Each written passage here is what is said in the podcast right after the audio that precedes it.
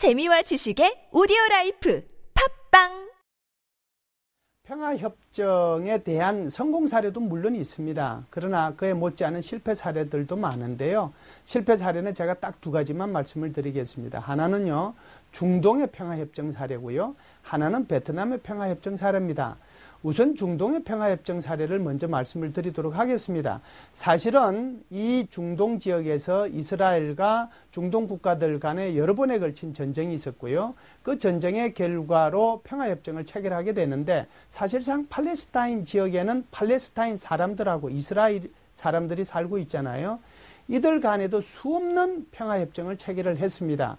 소위 말하는 영토와 평화의 교환이라고 할 수가 있겠죠.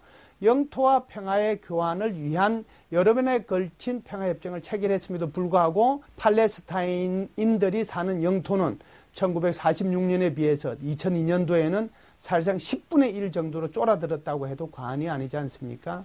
그 평화협정은 말이 평화협정이지 이것이 실천을 담보하지 않았기 때문에 이런 결과로 기결되었고 평화협정은 실패했다라고 봅니다. 두 번째는요, 바로 이제 파리 평화회담을 통한 베트남이 그 사례가 될 텐데요. 사실은 1968년도에 미국과 북베트남 사이에서 먼저 아, 베트남 평화협정 체결을 위한 협의를 시작을 하다가 여기에 두 나라를 더 넣어줍니다. 두 집단을 더 넣어주는데 하나는 남베트남 정부 그리고 하나는 남베트남에서 활동하고 있는 NLF 쉽게 얘기하면 베트공 소위 말하는 이 네 개의 집단들이 모여서 파리에서 평화협정을 체결합니다. 이 평화협정을 1973년도에 체결을 하는데요. 핵심 내용은 크게 보면 몇 가지로 나눌 수 있는데요. 첫 번째는 베트남에 주둔하고 있는 미군을 철수한다라고 하는 거고요. 베트남의 미래에 대해서는 자결권을 존중한다라고 하는 거고요. 세 번째는 정전을 유지하고 그리고 서로가 침략을 하지 않는다라고 하는 것이 핵심 내용이고요.